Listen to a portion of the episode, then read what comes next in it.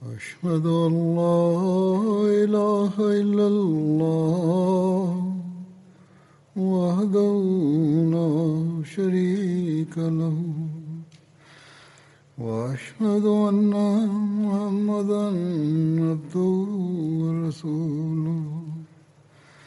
أما بعد فأعوذ بالله من الشيطان الرجيم. بسم الله الرحمن الرحيم. الحمد لله رب العالمين. الرحمن الرحيم.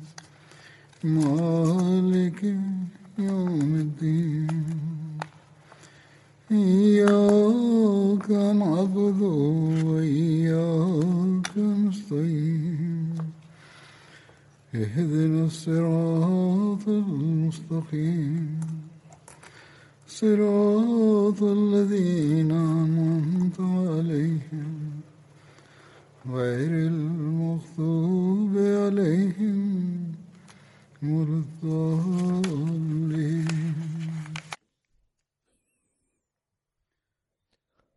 Своих предыдущих проповедях я начал рассказ о битвах и победах в период халифата Хазрата Усмана, да будет доволен им Аллах. Сегодня я продолжу свой рассказ. Али бин Мухаммад Мадайни повествует. В 30 году по хиджре, в период халифата Хазрата Усмана, в Табаристане произошла битва под командованием Хазрата Саида бин Ааса.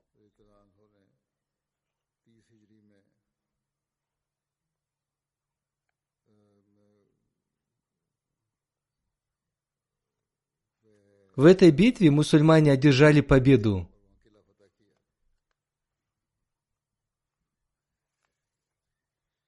Затем, в 31 году по хиджре, мусульмане одержали еще одну победу в морском сражении под названием Маракат Дхат Ас-Савари – битва мачт. В большинстве книг по истории не указывается место, где произошла эта битва. Алама ибн Халдун написал, что эта битва произошла в Александрии. Согласно одному из повествований, в 31 году по хиджре мусульмане сражались с византийцами – и эта битва носит название Маракат Хат Ас-Савари – битва мачт. Согласно повествованию Абу Махшара, битва под названием Ас-Савари состоялась в 34 году по хиджре.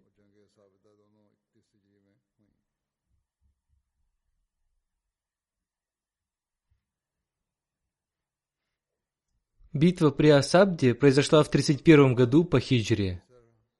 Согласно повествованию Вакиди, битвы Ас-Савари и Асабда произошли в 31 году по хиджре. Когда Хазрат Абдулла бин Аби Саад бин Аби Сарх одержал победу над французами и берберами Африки и Андалусии, византийцы пришли в ярость и все вместе они собрались у императора Константа II, внука Ираклия I. Они собрали огромную для того времени армию, и у них был флот из 500 кораблей. Хазрат Амир Муавия назначил Хазрата Абдулу бин Саада бин Абисарха адмиралом мусульманского флота. Таким образом, произошло жестокое сражение, и в итоге мусульмане с помощью Всевышнего Аллаха одержали победу. Византийский император Констант II вместе с остатками своей армии бежал с поля боя. Победа над Арменией была одержана в 31 году по хиджре. Согласно повествованию Вакиди, в 31 году по хиджре мусульмане одержали победу над Арменией под командованием Хабиба бин Масламы Вахры. Победа над Харасаном была одержана в 31 году по хиджре. Хазрат Абдулла бин Амир отправился в Харасан –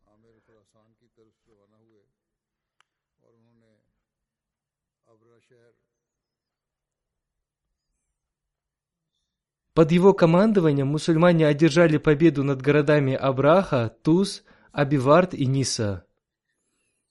Мусульманская армия под его командованием достигла местности Сархас. Все эти города находятся на территории современного Ирана. В этом же году между жителями Мерва, Туркменистан и мусульманами был заключен мирный договор. В 32 году по хиджре мусульмане отправились в поход на территорию Византии. В 32 году по хиджре Амир Муавия сражался с византийцами и достиг ворот города Константинополь.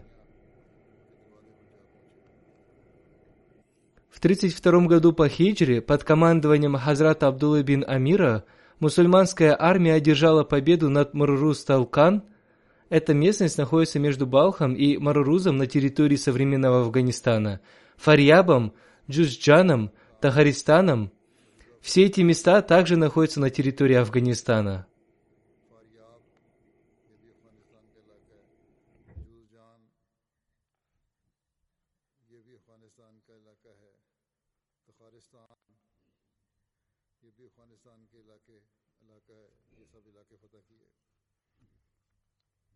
Абуль Ашиб Саади со слов своего отца повествует.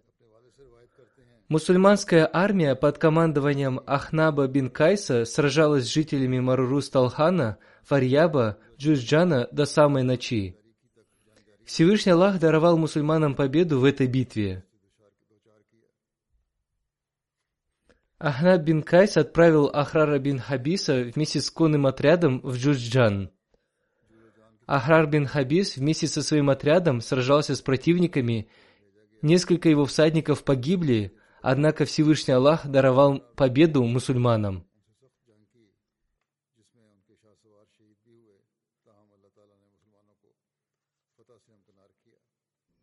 Победа над Балхом была одержана также в 32 году по хиджре.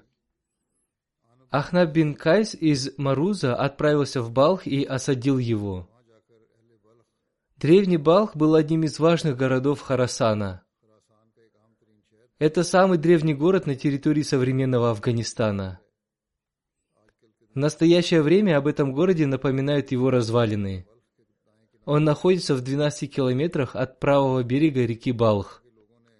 Жители этого города предложили Ахнабу бин Кайсу 400 тысяч денежных единиц того времени для заключения мирного договора, и он принял их предложение.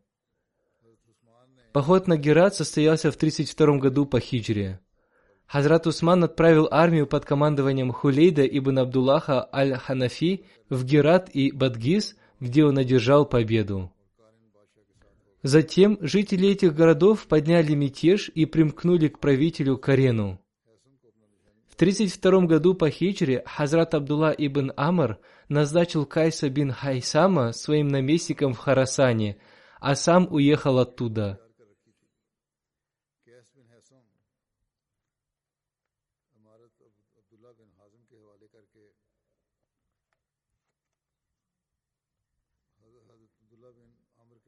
Карен собрал большую армию против мусульман. Кайс бин Хайсам, назначив Абдуллу бин Хазима амиром, своим наместником, отправился на помощь Хазрату Абдуле бин Амру. Абдулла бин Хазим с четырехтысячной армией выступил против Карена. Абдулла бин Хазим отправил вперед 600 воинов и затем отправился вслед за ними. Это войско достигло войска Карена в полночь и атаковало их. Противники сильно испугались этой атаки, и когда их настигла остальная армия мусульман, они не выдержали столь сильного натиска. В итоге Карен погиб, мусульмане уничтожили и взяли в плен многих противников. Во времена халифата Хазрата Усмана, да будет доволен им Аллах, ислам достиг индийского субконтинента. Имам Юсуф в своей книге Китабуль Харадж написал, «В период Хазрата Умара, да будет доволен им Аллах, мусульмане одержали победу над Египтом и Сирией. Африка, Харасан и некоторая часть Синда были покорены в период халифата Хазрата Усмана, да будет доволен им Аллах.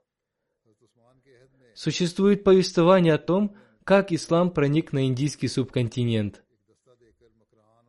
В период халифата Хазрата Усмана Хазрат Абдулла бин Муамар во главе своего войска отправился в Макран и Синд.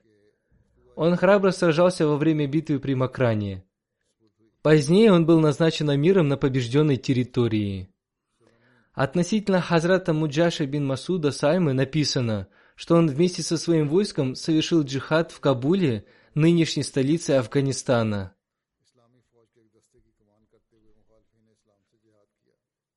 Согласно истории, в те времена Кабул был частью Индии. В период халифата Хазрата Усмана Хазрат Муджаша сражался с врагами ислама в Белуджистане, ныне провинция Пакистана. Он одержал победу и над соседними районами. Мусульмане поселились там и назвали эти районы своей родиной. Существует пророчество посланника Аллаха, мир ему и благословение Аллаха, относительно смуты, которая возникла в период халифата Хазрата Усмана, да будет доволен им Аллах. Хазрат Айша, да будет доволен ею Аллах, повествует. Посланник Аллаха, мир ему и благословение Аллаха, сказал, «О Усман, возможно, Всевышний Аллах облачит тебя в одну рубаху. Если люди будут требовать снять с тебя эту рубаху, ни в коем случае не снимай ее. Это повествование из сборника Тирмизи.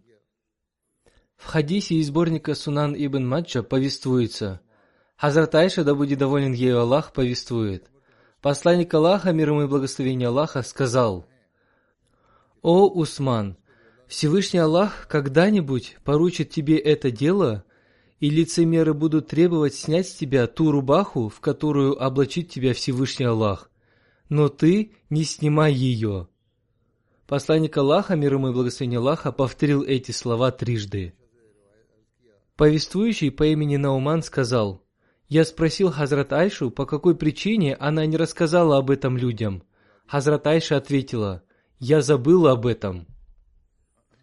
Хазрат Кааб бин Аджрах повествует, Однажды посланник Аллаха, мир ему и благословение Аллаха, напомнил о ближайшей смуте – в этот момент мимо проходил человек, укрытый накидкой, и посланник Аллаха, мир ему и благословение Аллаха, указав в его сторону, сказал, «В это время этот человек будет стоять на истине». Повествующий сказал, «Я побежал и двумя руками схватил этого человека, им оказался Хазрат Усман». После этого я вернулся к посланнику Аллаха, мир ему и благословение Аллаха, и спросил его, Разве это он? Посланник Аллаха, мир ему и благословение Аллаха, ответил, да, это он. Хазрат Айша, да будет доволен ею Аллах, повествует. Во время своей болезни посланник Аллаха, мир ему и благословение Аллаха, сказал, «Я хочу, чтобы рядом со мной было несколько моих сподвижников». Я спросила его, «Мне пригласить Абу Бакра?» Однако он промолчал. Затем я спросила, Позвать Умара? Он опять промолчал. Затем я снова спросила его, позвать Усмана? Он ответил «да». После этого пришел Хазрат Усман. Посланник Аллаха, мир ему и благословение Аллаха, встретился с ним наедине. Когда он говорил с ним, лицо Хазрата Усмана сильно изменилось.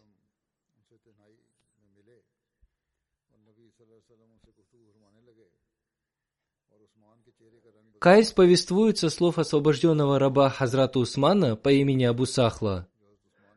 Хазрат Усман бин Афан в день Явмудар во время осады его дома сказал, «Я отправлюсь туда, куда обязал меня отправиться посланник Аллаха, мир ему и благословение Аллаха». Далее он сказал, «Я буду твердо придерживаться этого правила».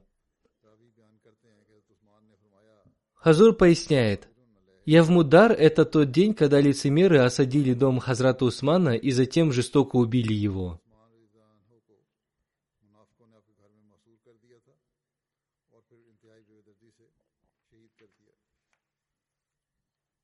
Относительно зарождения смуты и ее причины в период халифата Хазрата Усмана, Хазрат Абитаван Реформатор написал очень подробно –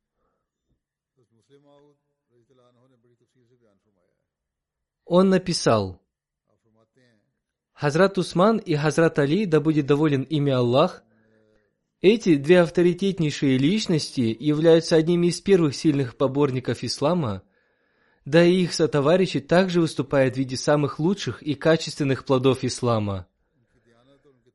Обвинять их в том, что они якобы не были честными и праведными, означает по сути дела обвинить в бесстыдности и порочности сам ислам. Любой мусульманин, который с непредвзятым сердцем подойдет к изучению этого вопроса, непременно придет к выводу, что сущность этих двух людей была выше разного рода интриг и грязных игр. Тем более, что эти два мои слова не являются бездоказательными, об этом свидетельствуют страницы истории, открытые каждому человеку, читающему их широко открытым взором. Что касается проведенных мной исследований в отношении упомянутых авторитетных личностей и их сотоварищей, то все, что о них говорят, является по сути дела происками врагов и противников ислама. Несмотря на то, что после сподвижников, да будет доволен Всевышний Аллах ими всеми, некоторые так называемые мусульмане, подавшись своим низменным страстям и своему эго, обвинили одного либо другого из этих замечательных людей, но несмотря на это, истина всегда продолжала торжествовать и никогда не оставалась скрытой.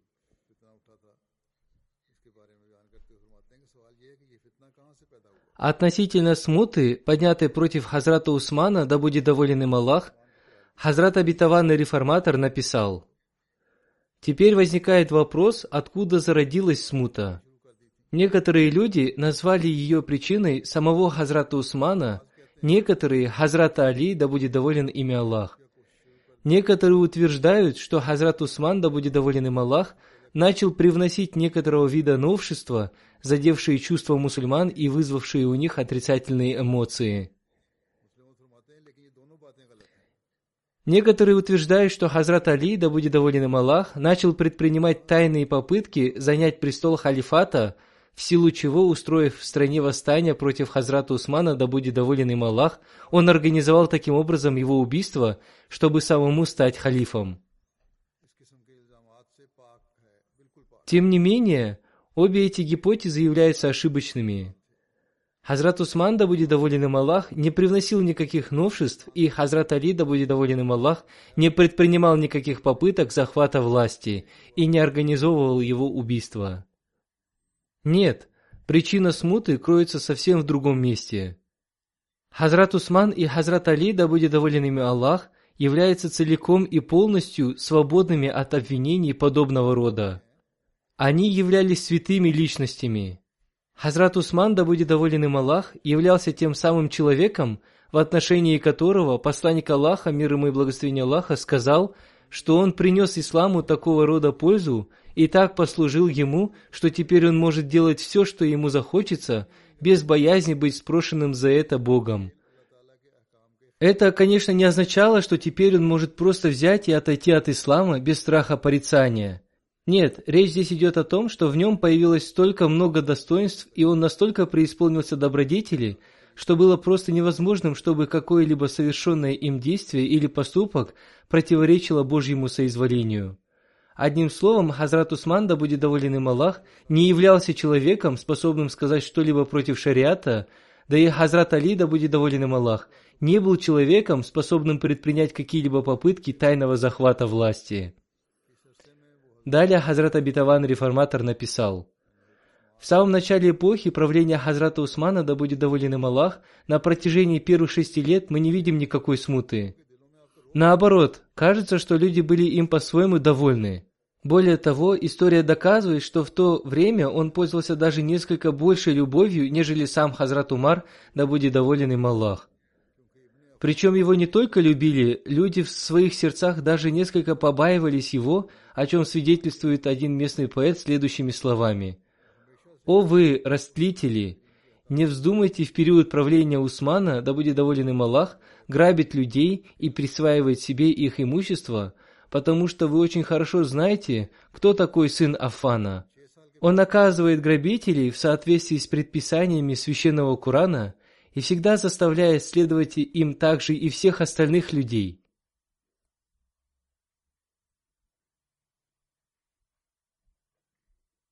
Однако по прошествии шести лет, на седьмой год его халифата, мы замечаем некое движение, направленное, впрочем, не против самого Хазрата Усмана, да будет доволен им Аллах, а направленное либо против сподвижников, либо против некоторых наместников, губернаторов –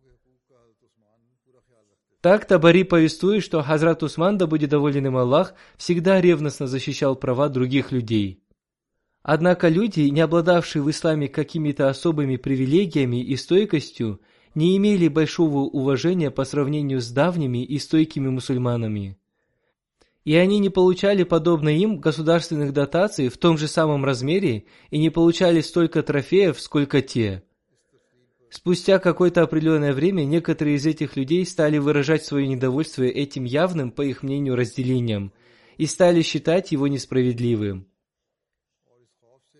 Однако люди эти испытывали также страх перед основной массой мусульман, и поэтому они не выражали эти свои мысли открыто, боясь реакции со стороны народа. Они избрали способ, состоящий в том, чтобы постепенно и тайным образом настраивать людей против сподвижников, да будет доволен ими Аллах. А когда им попадался какой-либо несведущий мусульманин или освобожденный раб-бедуин, они раскрывали перед ним книгу накопившихся у них жалоб, и некоторые люди по причине своего незнания настоящего положения дел или с целью личного обогащения присоединялись к ним. Вот так постепенно эта группа начала расширять свои ряды и стала довольно многочисленной. Когда приходит время зародиться смуте, необыкновенным образом появляется также и множество причин, способствующих ее дальнейшему развитию. В данном случае в некоторых людях с завистливым характером начало расти недовольство с подвижниками, да будет доволен ими Аллах, и с другой стороны – тот энтузиазм, который присутствует всегда, когда кто-то меняет свою религию, стал у новообращенных мусульман постепенно уходить на убыль. Это касается тех, кому не довелось в свое время удостоиться чести общения с посланником Аллаха, миром и благословения Аллаха, и не было возможности побывать в обществе тех, кто его знал. Более того, едва приняв ислам, они посчитали, что все сразу выучили и познали. Как только их первичный исламский энтузиазм угас, влияние, которое ислам вначале оказывал на их сердца, тоже стало ослабевать. Они вновь стали ощущать радость, передаваясь порокам, преследовавшим их в доисламское время. Когда их наказывали за совершенные поступки, вместо того, чтобы исправиться, они решили предпринять ответные действия против тех, кто их наказывал. В конце концов, в единстве и сплоченности внутри ислама образовалась глубокая трещина. Центром этих людей стала Куфа. Однако самое большое удивление вызывает тот факт, что в самой просветленной Медине произошло событие такого рода, из которого следует, что в то время некоторые люди были столь же несведущие в исламе, как некоторые наши современники-невежды, живущие в самых темных уголках. Был один человек по имени Хамран ибн Аббан, который заключил брак с женщиной, находившейся в то время в Видате, периоде выжидания после развода или кончины мужа, в течение которого женщина не имеет права выйти замуж за другого мужчину. Когда Хазрат Усман, да будет доволен им Аллах, узнал об этом, он разгневался на этого человека, расторг этот брак и разлучил эту женщину с этим новым мужем, после чего выслал его из Медины и отправил в Басру. Это событие показывает, каким образом некоторые люди, едва лишь приняв ислам, возомнили себя знатоками, знакомыми со всеми его малейшими тонкостями, не считая для себя необходимым провести в этой связи пусть даже самые поверхностные исследования. Или же, находясь под влиянием нововеденческих представлений, они считали глупым и бесполезным для себя занятием следовать повелениям шариата.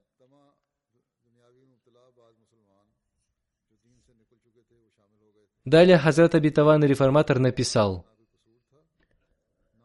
Правда состоит в том, что упомянутая вредительская акция была тщательно спланирована, и настоящими ее вдохновителями выступали не кто-нибудь, а иудеи, которым примкнули также некоторые жадные до мира и целиком отошедшие от своей религии мусульмане.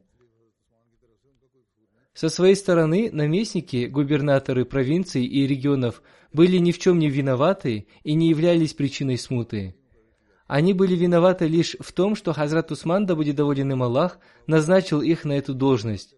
Тогда как сам Хазрат Усман, да будет доволен им Аллах, был виноват лишь в том, что, несмотря на свой преклонный возраст и старческую немощь, продолжал держать в своих руках нить исламского единства, неся на своих плечах груз мусульманской умы и беспокоился о соблюдении законов шариата, не давая разного рода злодеям творить самоуправство в отношении слабых и обездоленных.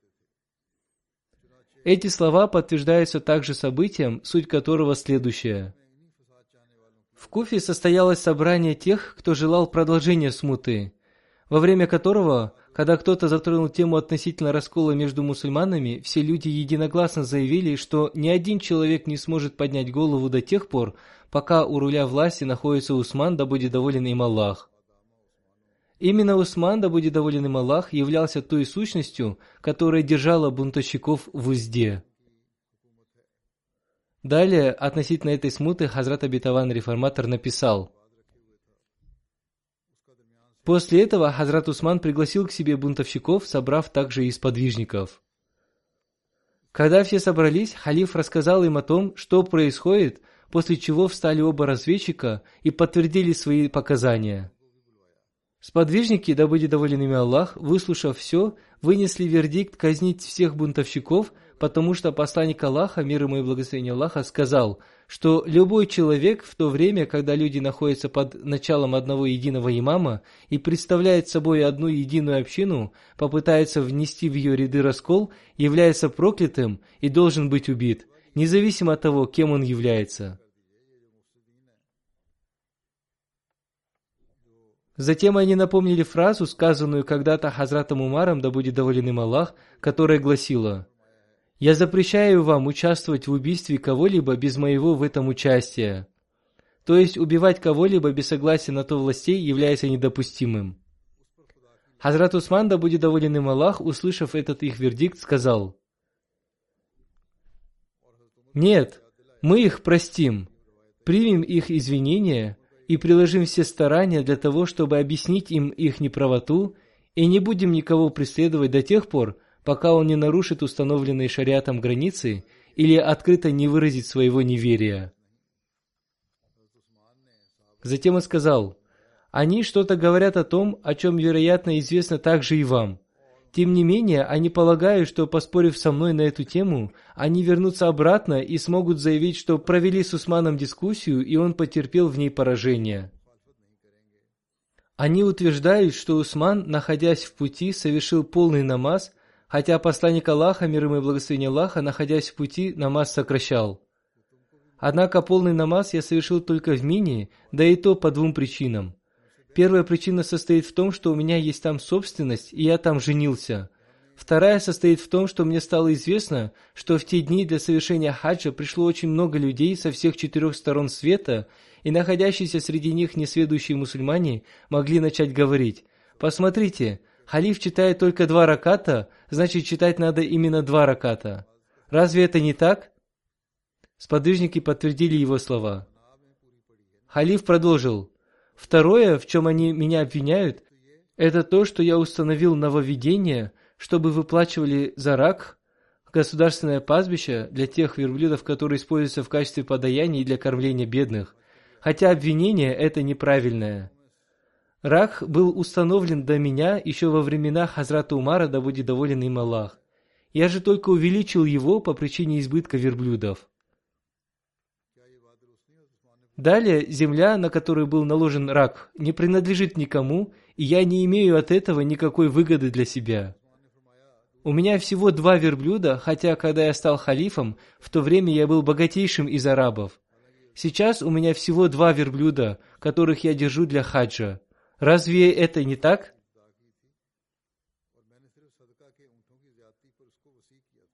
Сподвижники, да будет доволен имя Аллах, снова подтвердили его слова.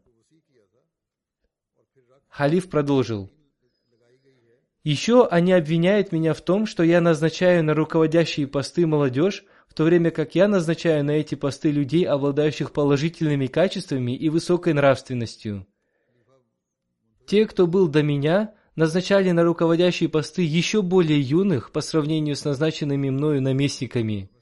Когда посланник Аллаха, мир ему и благословение Аллаха, назначил полководцем армии Усаму бин Зейда – это вызвало гораздо больший поток возражений, чем тот, который направлен теперь против меня.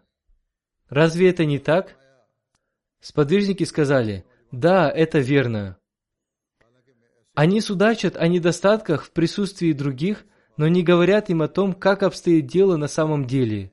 Таким образом, Хазрат Усман, да будет доволен им Аллах, перечислив все обвинения в свой адрес, по порядку дал на них полный обстоятельный ответ. Сподвижники продолжили настаивать на казни всех бунтовщиков, однако Хазрат Усман, да будет доволен им Аллах, не согласился и отпустил их. Табари говорит, что все остальные мусульмане не были согласны ни на что, кроме казни, тогда как Хазрат Усман, да будет доволен им Аллах, никак не соглашался на то, чтобы их наказать. Это событие дает понять, к какому чудовищному обману и лжи прибегали бунтовщики. Можно представить себе, насколько легким делом являлось ввести в заблуждение несведущих людей в эпоху, когда не было ни прессы, ни телеграфа, ни других каких бы то ни было средств массовой коммуникации. В действительности, у тех людей не было ни одной маломайски разумной и обоснованной причины для бунта. Истина свидетельствовала против них, тогда как они свидетельствовали против истины. Все их действия и поступки основывались исключительно на лжи и обмане. Их спасло только сострадание Хазрата Усмана, да будет доволен им Аллах, в ином случае мусульмане просто разрубили бы их на части. Они никогда не смогли бы вынести того, чтобы мир и спокойствие, которых они достигли, принеся в жертву своей жизни, могли быть снова потеряны из-за злостных выходок, учиненных злонамеренными негодяями. Они видели, что если не наказать их прямо сейчас, исламская система правления будет перевернута с ног на голову. Однако Хазрат Усман, да будет доволен им Аллах, являлся живым воплощением сострадания и жалости, и он хотел, чтобы эти люди любым, каким бы то ни было образом обрели наставление и не умерли в состоянии неверия. Итак, он продолжал давать им отсрочку, трактуя их явные бунтарские действия как всего лишь намерение бунтовать, оттягивая таким образом процесс вынесения наказания до более поздних времен. Это событие также говорит о том, что сподвижники, да будет доволен ими Аллах, относились к бунтовщикам с явным и абсолютным презрением, потому что, во-первых, сами бунтовщики признавали, что более чем трех союзников в Медине у них не нашлось. Если бы кто-то из подвижников был их союзником, они непременно назвали бы его имя. Во-вторых, поступки сподвижников, да будет доволен ими Аллах, доказывают всю ненависть, которую они испытывали к мятежникам. Поведение мятежников, согласно мнению сподвижников, настолько противоречило основам шариата, что они не видели для них другого наказания, кроме смертной казни. Если бы сподвижники, да будет доволен ими Аллах, были союзниками бунтовщиков, или же к ним примкнули бы жители Медины, тогда бунтовщикам вовсе не нужно было бы изобретать каких-либо окольных путей. Они убили бы Хазрата Усмана, да будет доволен им Аллах, на месте, и сразу же выбрали бы себе нового кандидата на пост халифа. Однако мы видим, что вместо успеха, которого они могли бы достичь в деле убийства Хазрата Усмана, да будет доволен им Аллах, Жизни бунтовщиков сами оказались под прицелом острых и отточенных мечей и сабель сподвижников. Только лишь благодаря этой милосердной и преисполненной состраданием сущности Хазрата Усмана, с намерением убить, которое они пришли туда, они смогли вернуться оттуда целыми и невредимыми. Остается только удивляться злости, одолевавшей бунтовщиков, совершенно отошедших от таких понятий, как праведность и богобоязненность, и не извлекших для себя из всего того, что с ними случилось, никакой пользы. На все выдвинутые ими обвинения им были даны ясные и убедительные ответы, вследствие которых все обвинения оказались ложными и несостоятельными. Они видели жалость и сочувствие, с которыми отнесся к ним Хазрат Усман, да будет доволен им Аллах, и сущность каждого человека свидетельствовала о том, что сущности, подобной Хазрату Усману, да будет доволен им Аллах, в настоящее время нет во всей Вселенной. Однако вместо того, чтобы раскаяться в своих грехах, выразить чувство сожаления по поводу всего ими содеянного, устыдиться своих ошибок и перестать творить зло, этих людей охватил еще больше огонь гнева и злобы. Считая свое поражение в беседе унижением, а свое спасение от смерти результатом своей ловкости и удачно выбранной тактики, продолжая размышлять о том, что еще необходимо предпринять и как им дальше действовать, они вернулись обратно. Иншаллах, цикл повествования о Хазрате Усмане будет продолжен. А сейчас я вспомню о некоторых покойных членах нашей общины, которые умерли несколько дней назад. Первый из них – Абдуль-Кадир, сын Башира Ахмада Сахиба из Базид-Хеля, Пешавар. Он обрел мученическую смерть 11 февраля 2011 года. Инна лиляхи ва инна иляхи раджиун. Он работал в клинике своего дяди в Базид-Хель, Пешавар. Покойный вместе с другими членами общины находился в комнате, которая была рядом с клиникой. Они собирались совершить намаз Зухар. В дверь постучался человек, который сказал, что он болен. Когда покойный Абдул-Кадир Сахиб открыл дверь, этот человек открыл по нему огонь из пистолета. Две пули попали ему в грудь. Его сразу же повезли в больницу, но по дороге в больницу он умер и обрел мученическую смерть. Инна лиляхи ва инна лиляхи раджун. Ему было 65 лет. Люди поймали убийцу и передали его полицейским. Покойный и его семья в течение долгого времени подвергались сильному противостоянию. 19 января 2009 года экстремисты напали на его клинику, в него стреляли и он был ранен в ногу. После этого он переселился из Пешавара в Рабву. Однако спустя некоторое время он вернулся обратно. Два месяца назад его семья по совету общины снова переселилась в Рабву, и он оставался в Пешаваре один. В его семью Ахмадият пришел посредством его деда Низамудина Ахмада Сахиба, который принял Ахмадият в период хазрата первого халифа обетованного Мессии. У его дяди были два старших брата – доктор Фатихдин Сахиб, хирург Пешавара, и инженер Абдул Латиф Сахиб. Доктор Фатихдин Сахиб во время своей учебы в 1902 году, услышав о пришествии Хазрата обетованного Мессии мир ему, приехал в Кадьян для встречи с ним – Хазрат обетованный Мессия мир ему, положив свою руку на его плечо, сказал, «Ты хороший юноша». В то время он не смог принести обета верности Баята. Когда он приехал в Англию для получения высшего образования, услышав весть о смерти Хазрата обетованного Мессии мир ему, в 1908 году он снова приехал в Кадиан и принес свой обет верности на руке Хазрата первого халифа обетованного Мессии. Его второй брат-инженер Абдул-Латиф Сахиб также принял Ахмадият. Затем, в результате проповедования обоих братьев, Ахмадият приняли остальные члены семьи, включая деда покойного. Покойный мученик обладал многими прекрасными качествами. Он очень сильно любил институт Ахмадийского халифата. Он очень сильно уважал служителей общины. Он всегда был заинтересован в деле проповедования, и по этой причине он всегда подвергался противостояниям. Из-за противостояний за последние два года он семь раз менял место жительства. По милости Всевышнего Аллаха он крепко держался Ахмадията.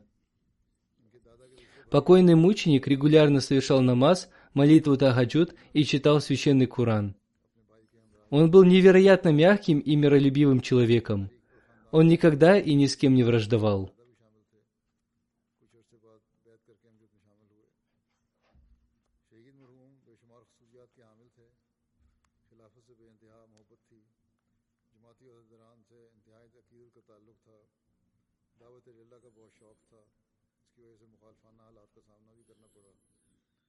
Его супруга написала, «Во многих случаях люди, донимая его, причиняли ему мучения, но он не показывал им своего недовольства. Если я расстраивала его, он всегда был мягок со мной. Он всегда относился к своим детям с любовью и милостью. Он всегда и очень сильно желал обрести мученическую смерть. Он всегда говорил, что если он будет подвергнут испытаниям, для него будет лучше выбрать смерть, чем отказаться от института халифата.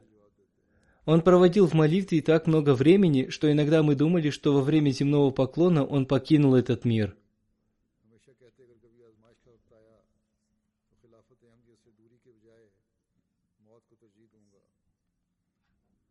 Покойный мученик служил в общине на посту секретаря по воспитанию. Он оставил супругу Сажда Кадир Сахибу, четырех сыновей и пятерых дочерей.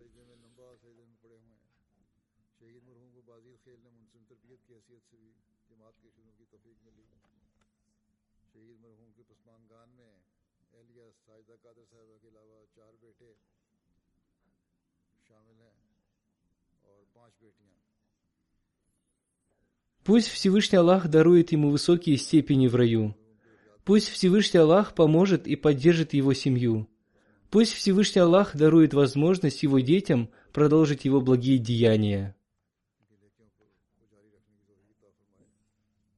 Вторая молитва Джаназа Гайб будет совершена по покойному Акбару Али Сахибу, сыну Ибрагима Сахиба. Он был заключенным на пути Всевышнего Аллаха.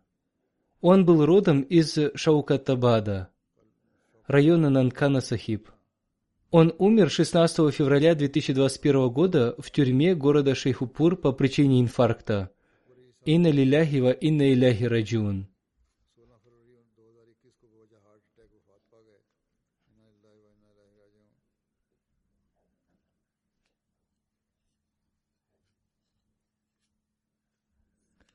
2 мая 2020 года его и еще двух мусульман Ахмади осудили по ложному доносу, и в октябре 2020 года они были посажены в тюрьму. После этого магистрат района Нанкана Сахиб не услышал доводы наших адвокатов и обвинил их по статье 295 СИ. Это очень опасная статья. Он пробыл в тюрьме четыре с половиной месяца и умер там в возрасте 55 лет. По милости Всевышнего Аллаха он был муси. Ахмадиат пришел к ним посредством его отца Ибрагима Сахиба, который вместе со своим братом Мия Исмаил Сахибом в 1920 году, в период Хазрата второго халифата обетованного Мессии, принял ахмадийский ислам.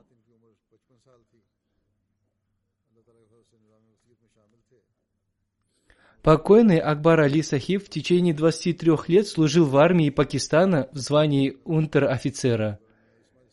16 лет назад он вышел на пенсию и работал в службе безопасности. Он был очень ответственным и смелым человеком. До того, как его посадили в тюрьму, он работал в службе безопасности банка. Кто-то пожаловался на менеджера банка, обвинив его в том, что он взял на работу кафера.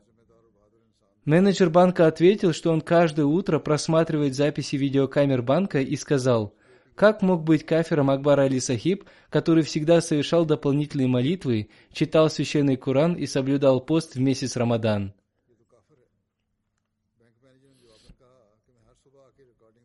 По всей видимости, этот менеджер банка смелый человек.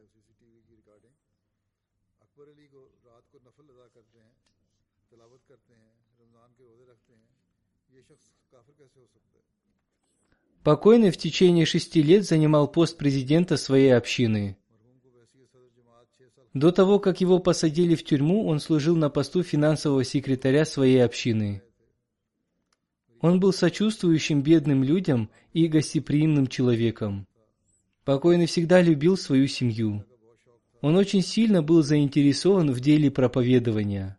По этой причине он подвергался противостояниям. Он всегда проповедовал, приводя убедительные доводы. Он оставил свою работу в службе безопасности по причине противостояний. Он оставил двух жен, Зайна Биби Сахибу и Фазилят Биби Сахибу, а также одного 19-летнего сына и одну 16-летнюю дочь. Пусть Всевышний Аллах простит и помилует его. Пусть Всевышний Аллах возвысит его степенями в раю. Пусть Всевышний Аллах сохранит и поддержит его семью. Пусть они станут продолжителями его благих деяний.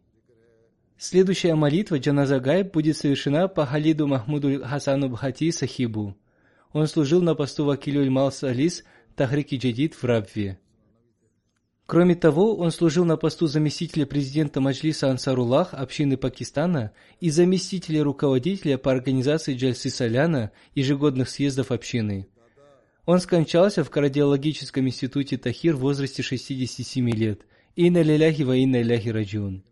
Его деда звали Бабуль Хан Бхати Сахиб.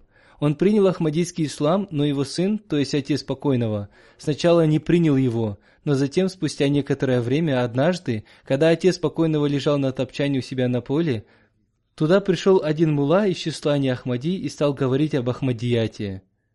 Во время беседы этот мула признал, что Ахмадият является истинным исламом.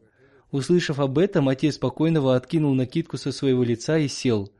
Затем он сказал, «Если Ахмадият истина, Почему ты стараешься отвратить нас от него? Ты всегда говорил мне, чтобы я не следовал за своим отцом и не принимал Ахмадията. Так что теперь я пойду туда, где истина. Таким образом, он пришел к Хазрату обетованному реформатору и принес ему свой обет верности. В 1978 году покойный получил степень бакалавра в Пенджабском государственном университете.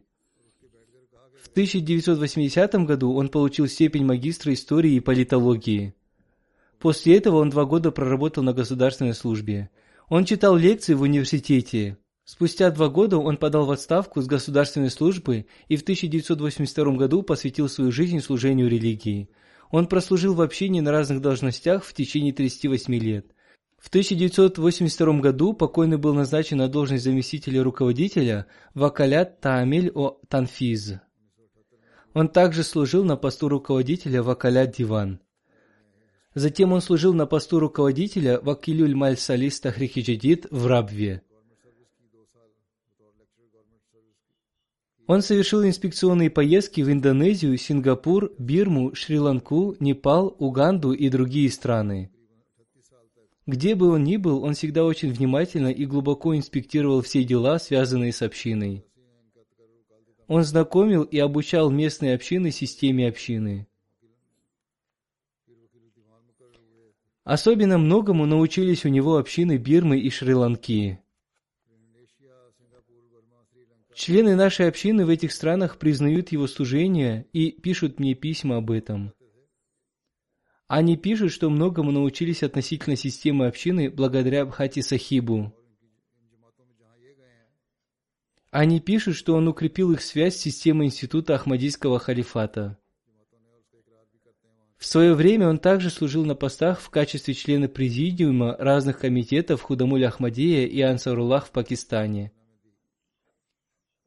Он также был членом шариатского суда общины. Всевышний Аллах даровал ему и его супруге двух дочерей и одного сына. Его сын Хурам Усман служит здесь, в общине Великобритании, на спутниковом канале телевидения MTA. Он тоже посвятил свою жизнь служению религии.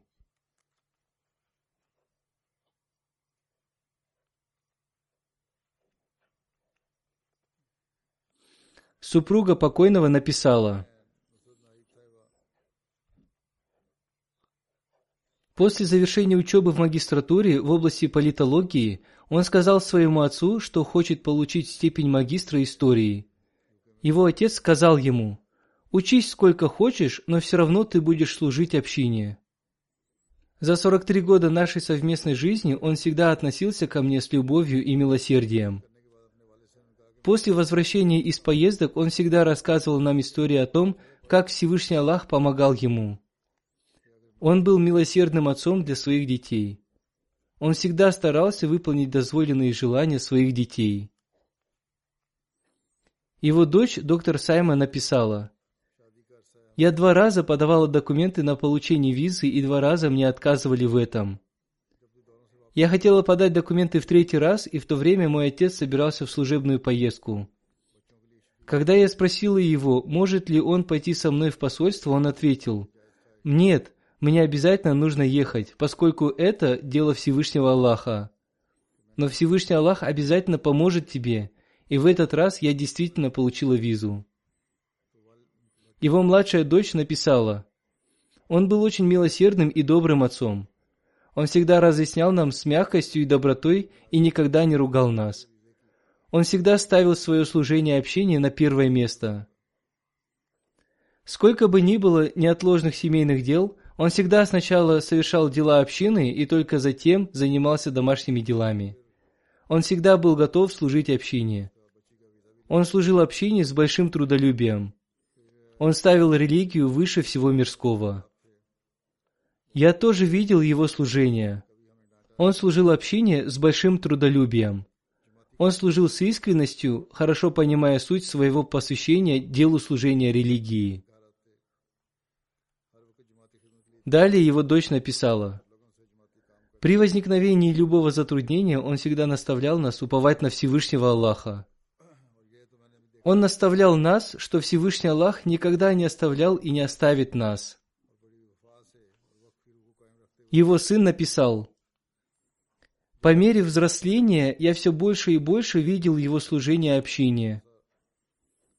При любой трудности или испытании он всегда говорил нам, что Всевышний Аллах благословит и исправит все наши дела, поскольку он служит на его пути. Поистине он служил в духе понимания сути служения религии.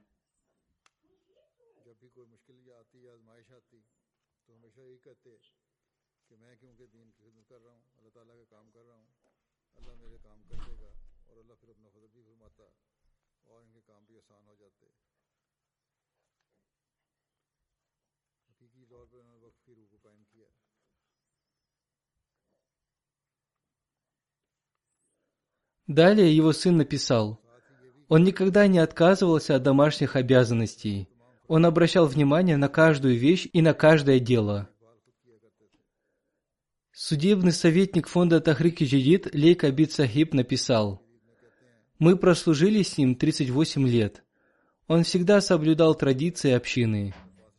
Он обладал многими прекрасными качествами. Одним из его качеств было то, что он всегда очень тщательно и внимательно относился к имуществу общины.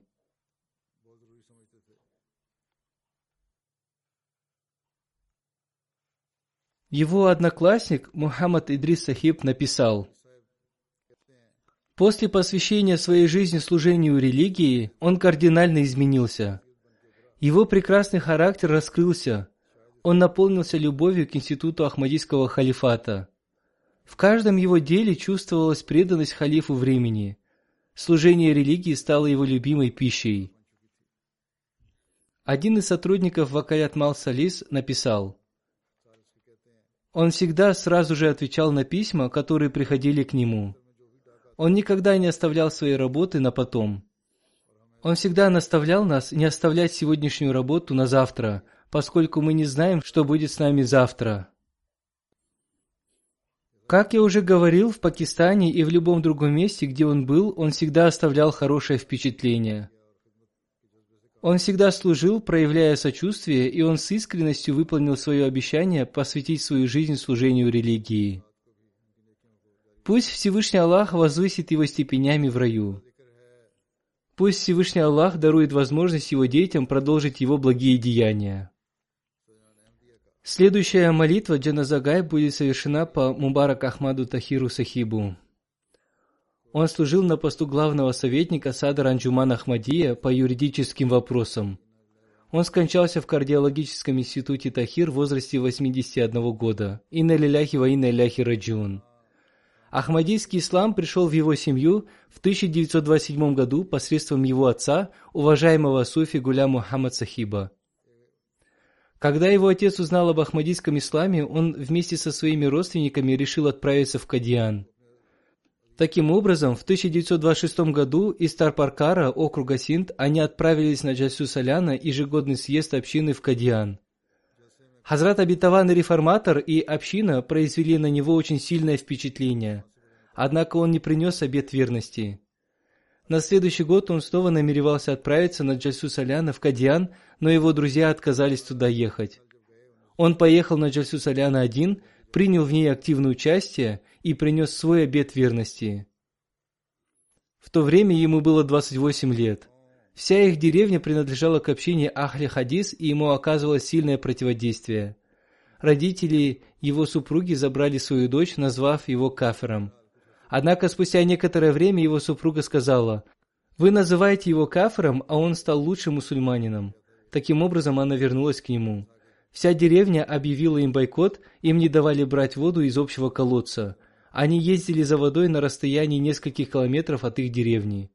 Через несколько недель колодец в их деревне высох. После этого люди этой деревни поняли свою ошибку и раскаялись в том, что не давали брать воду Суфи Сахибу.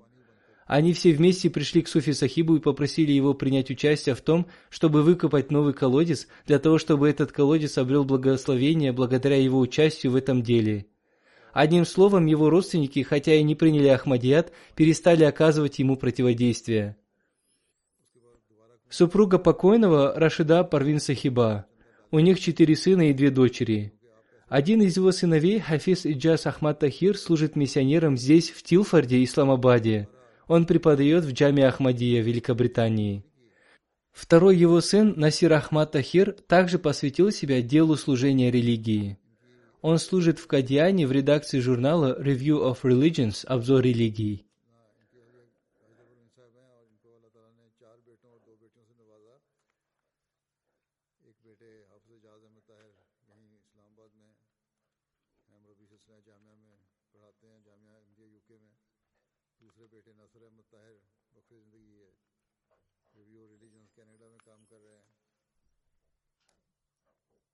Покойный Мубарак Тахир Сахиб в 1968 году получил степень магистра экономики. Затем в 1969 году он получил высшее юридическое образование. В январе 1970 года он посвятил свою жизнь делу служения религии. После этого он служил в Акалят Улия. 5 февраля 1971 года он был отправлен в Уганду в качестве учителя – в 1972 году он вернулся обратно и служил в Акалят Мал Сани. Затем, в 1976 году, Хазрат Третий Халиф Обетованного Мессии отправил его в Лахор для прохождения адвокатской практики по налогам и наследованию. Там он вступил в коллегию адвокатов – 1977 году Хазрат Третий Халиф Обетованного Мессии назначил его главным советником фонда Тахрики Джидид по юридическим вопросам. 1 июля 1983 года Хазрат Четвертый Халиф Обетованного Мессии назначил его главным советником по юридическим вопросам в Садр Анджуман Ахмадия. Он прослужил на этом посту до самой своей смерти. Он прослужил общине более 50 лет. В свое время он служил на разных постах в молодежной организации Маджлис Худамуль Ахмадия.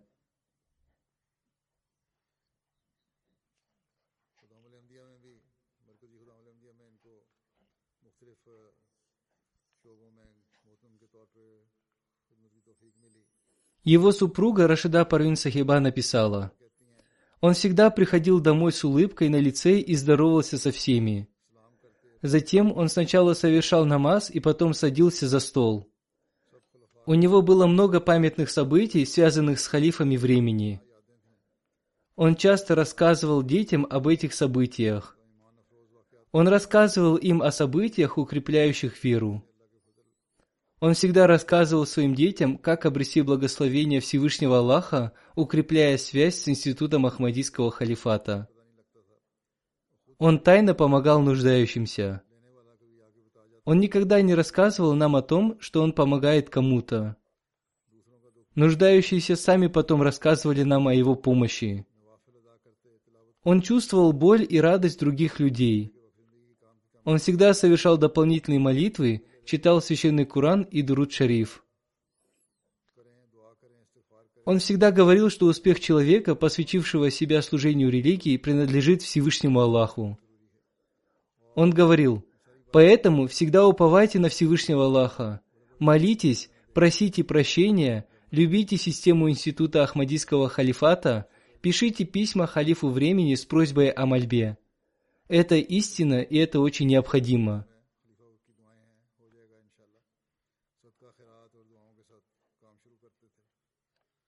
Он очень сильно уповал на Всевышнего Аллаха. Я сам это видел.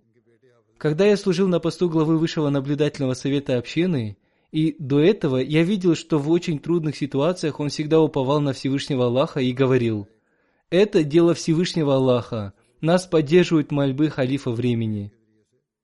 Поэтому, иншаллах, все наши дела будут выполнены. Каждое свое дело он начинал с мольбы и милостыни и Всевышний Аллах всегда даровал ему успех. Его сын Хафиз Иджас Ахмад написал, «Мой отец рассказывал нам, как в 1967 году Хазрат Третий халиф обетованного Мессии на поезде отправился в Карачи. Когда поезд остановился в Хайдарабаде, там собралось много мусульман Ахмади.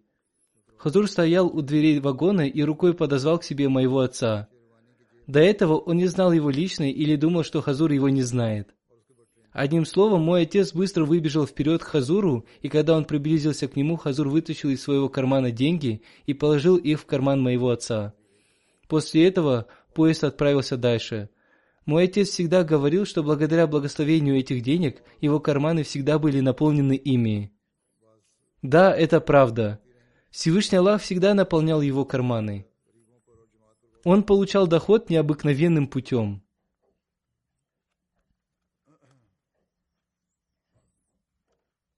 Он также много тратил на бедных и на пути общины. Одним словом, спустя некоторое время он посвятил свою жизнь служению религии.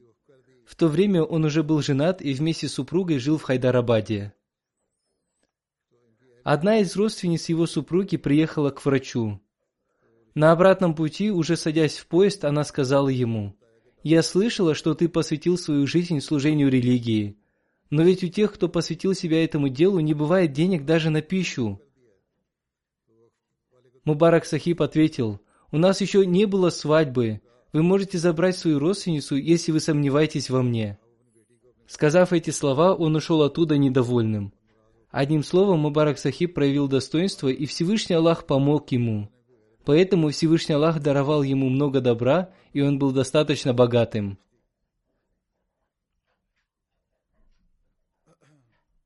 Во времена Хазрата третьего халифа, обетованного Мессии, он также служил на посту судебного советника. В то время еще не было много автомобилей, и поэтому в служебные поездки ездили на автобусах. Он часто ездил за город по судебным делам. Однажды Хазрат Третий Халиф обетованного Мессии сказал ему всегда давать отчет о его поездке сразу же после возвращения в Рабву. Однажды он опоздал и прибыл в Рабву за два часа до молитвы Фаджр. Он подумал, что, наверное, в это время Хазур спит или совершает дополнительные молитвы, и его не надо сейчас беспокоить. Таким образом, он решил прийти к нему с отчетом после молитвы Фаджр. Когда Хазур увидел его на молитве Фаджр, он спросил его, «Когда ты приехал?» Он ответил, «Полтора или два часа назад». Хазур сказал, «Если бы ты сказал мне об этом вовремя, то и я бы немного поспал». Я целую ночь ждал тебя и беспокоился, все ли у тебя хорошо. Далее его сын написал, «Когда я намеревался посвятить свою жизнь служению религии и поступить в Ахмадийский университет Джамия, он сказал мне, «Посвящение себя служению религии – это послушание. В твоей натуре есть немного нетерпимости. Это не соответствует посвященным людям. Посвящение себя служению религии – это молчаливое послушание и служение. Если ты сможешь служить так, то я буду только рад. Если нет, то мне не понравится, если ты посвятишь свою жизнь и затем бросишь это дело. Так он воспитывал своего сына. По милости Всевышнего Аллаха, его сын служит и выполняет свое обещание служить делу религии. Дай Бог, чтобы он всегда оставался на этом пути. Во время проповеди халифа времени он наставлял своих детей откладывать все свои дела и внимательно слушать проповедь. Если в проповеди халифа времени было какое-то особое наставление или объявление о пожертвовании, он сразу же после окончания проповеди поступал так и наставлял своих детей поступать так же. Его помощник Мирза Адиль Ахмад Сахиб написал, «Сколько бы я его ни знал, он поистине любил институт халифата». Он твердо верил в мольбы. При любых затруднениях и до конца любого дела он наставлял совершать дополнительные молитвы, возносить мольбы и подавать милостыню. Он всегда говорил, «Давайте напишем письмо халифу времени, и потом вы увидите, как благословит нас Всевышний Аллах». Он был очень самодостаточным человеком. Но если бы ради дела общины ему пришлось просить у чайханщика, он не постеснялся бы этого. Он устанавливал связь с правительством всевозможными способами. Однажды в связи с одним делом он подумал, что если произойдет так, то для его общины это будет не очень полезным. Он сказал мне, давай напишем письмо халифу времени и выскажем свое мнение по этому вопросу. Наше дело передать свое мнение, но решение остается за халифом времени. В этом и состоит благо. Доктор Султан Мубашир Сахиб написал, он знал, как создать связь с правительством. Он всегда использовал свои связи для пользы общины. В любом затруднительном положении с его лица не сходила улыбка. Я никогда не видел страха на его лице. По судебным делам общины иногда ему приходилось бывать в таких местах, где ему угрожала опасность, но это не останавливало его выполнять свои обязанности. Как я уже говорил, Всевышний Аллах даровал ему достаточно много. Всевышний Аллах помогал ему посредством доходов от облигаций, иногда он получал большие суммы доходов. Далее доктор Сахиб пишет, Однажды он получил 5 миллионов рупий дохода от облигаций, и почти 60% этой суммы он пожертвовал на разные виды взносов и помощи бедным. Это было не один раз, он поступал так постоянно. Всевышний Аллах дарил ему большие суммы денег, и большую часть из этих сумм он жертвовал или отдавал бедным. Он всегда говорил доктору Сахибу о том, что он имеет два желания, и всегда просил молиться за это. Первое его желание состояло в том, чтобы служить общине до самого последнего вздоха. Второе желание заключалось в том, чтобы он не болел и не стал обузой для других людей. Всевышний Аллах исполнил оба его желания. Он обладал многими прекрасными качествами. Я видел, как он служил с терпением и смелостью и никогда не переживал. Он очень сильно уповал на Всевышнего Аллаха. Пусть Всевышний Аллах возвысит его степенями в раю, пусть его дети станут наследниками его молитв. После пятничной молитвы я совершу их погребальную молитву Джаназа Гайб, иншаллах.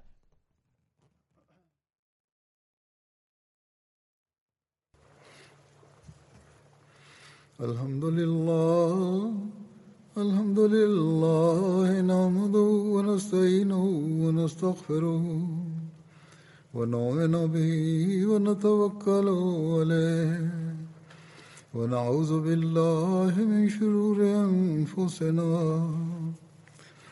ومن سيئات أعمالنا. من يهده الله فلا مضل له ومن يضلل فلا هادي له. ونشهد أن لا إله إلا الله ونشهد أن محمدا عبده ورسوله. عباد الله رحمكم الله. إن الله يأمر بالعدل واللسان وإيتاء ذي القربى وينهى عن الفحشاء والمنكر والبغي يعظكم لعلكم تذكرون اذكروا الله يذكركم وادعوه يستجب لكم ولذكر الله أكبر